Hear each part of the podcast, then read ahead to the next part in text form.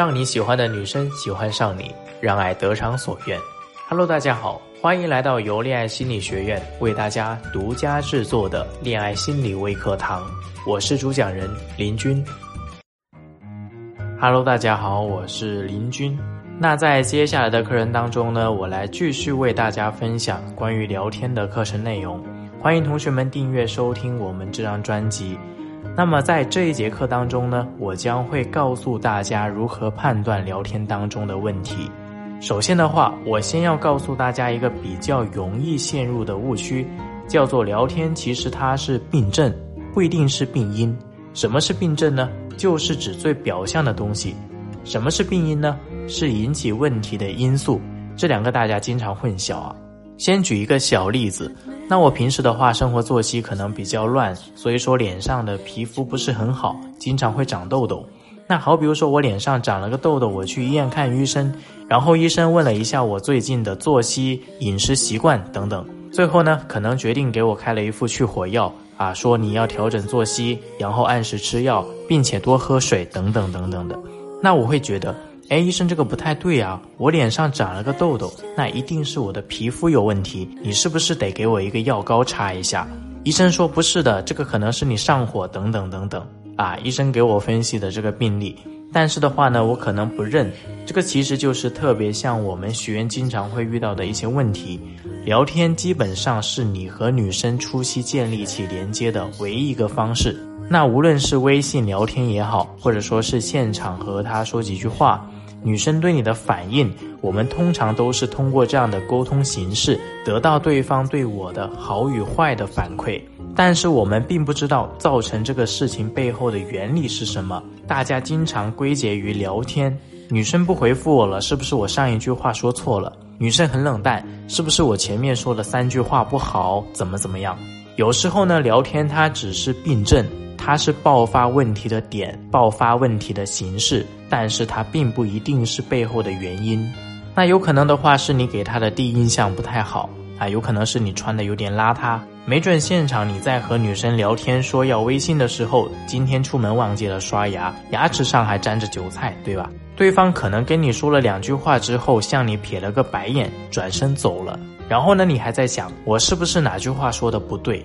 但其实呢，和聊天丝毫没有关系。因此呢，我们在第一个环节里面要注意的就是发现你的聊天问题，究竟你的聊天是不是具有一个真的是沟通交流措辞方面的问题？那在这里的话呢，给大家举例一些禁忌，也就是说，如果你按照每一条的要求去做，不去违反的话，基本上你的聊天是不会出现那种通过沟通把对方聊死的情况。可能问题是出现在别处，那我们一一来举例一下。聊天注意的第一点叫做禁止连续问句。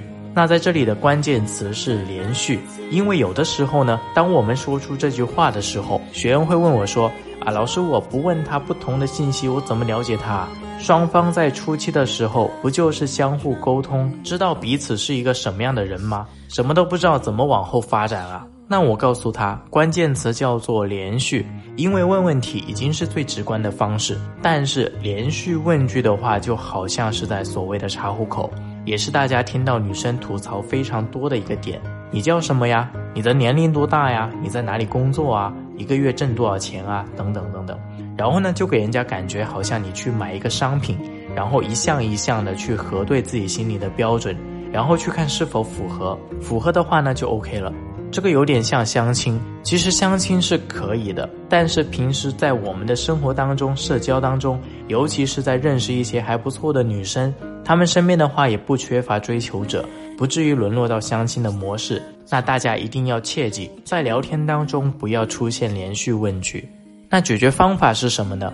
大家只要记住一个点就可以了，叫做延伸。你平时喜欢干什么呀？喜欢看电影啊？最近上映了一个什么电影啊？你有没有去看啊？举个例子，就像是《复联四》啊，大家说感觉都蛮好看的，但是要看懂这个《复联四》背后的话呢，可能要有十几部片子的基础。感觉我也不是什么超级英雄迷，然后呢，好多东西其实都没看懂。那这个点呢，你知道吗？等等等等。那无论对方回复什么样的信息，对他有你自己的感受、你的表达，然后进行这个话题的延续。可以聊上一小段时间，你再去问你平时喜欢干什么呀，喜欢吃什么东西呀，等等等等。这是一个非常简单的方法，而不是说查户口的方式，一直问一直问，给女生的感觉特别不好。那第二点呢，叫做不优先使用系统表情。系统表情呢，就是那种不动的图，点开对话框之后那种几排黄色的小脸。啊，先说一个特别的关键，就是里面表情的第一个普通的笑脸。大家在长久用表情的过程当中的话呢，每个人都会对他们有一些各自的演绎。而到了此时这个时代的话呢，那种微笑呢，已经不是单纯的微笑了，更多的是那种眼睛不动，然后嘴巴在笑，皮笑肉不笑的表情，感觉好像只有长辈啊，或者说是这种四十岁以上的阿姨啊、婆婆啊，他们在发信息的时候呢，会把这个当做微笑来发；而在年轻人的沟通当中呢，这个表情给人的感觉更多是藐视和嘲讽等等。啊，如果大家真的想发微笑的表情表示哈哈，那这种表情的话，一定是这种露牙齿的会比较好。那为什么不优先发呢？因为它更多的是给你的这个句子表现的是你情绪更加饱满，更加的让你情绪起伏大一些啊。但如果说对方在初期和你沟通的时候，仅仅是发文字，而你一个大男生每一句话后面都加一个呵呵。哈哈，捂脸笑，无奈啊，等等。那这样的话呢，就会让女生觉得你特别奇怪，女生的感受不会特别好。因此的话呢，大家要记住关键词优先，不是不能发，是不优先发。那第三点呢，叫做字数能少则少。通常一条信息呢，不要超过两行。那这是一条没有那么严格，或者说大家看到很多导师的案例当中，也不是苛求这一个标准的回复。但是它却是初期对于大家提升关系最最有效、特别简单的方法。因此呢，我们说在两性交往初期的话，最关键的点叫做不暴露需求感。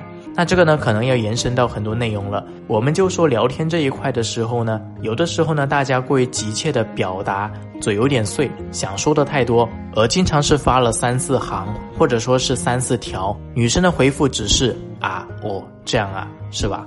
不管对方的回复是积极的、消极的，他是愿意去理解这个事情，愿意去接收这个信息，但始终你们的对话比例是一个特别不健康的状态，对方也不会享受，或者说也是不适应这样的对话比例的。我建议大家的是，仔细的斟酌你的措辞，仔细的去想好你一定要说的话，尤其是那些累赘、没有太必要的话，直接把它删掉。我记得小时候我们回答问题的时候呢。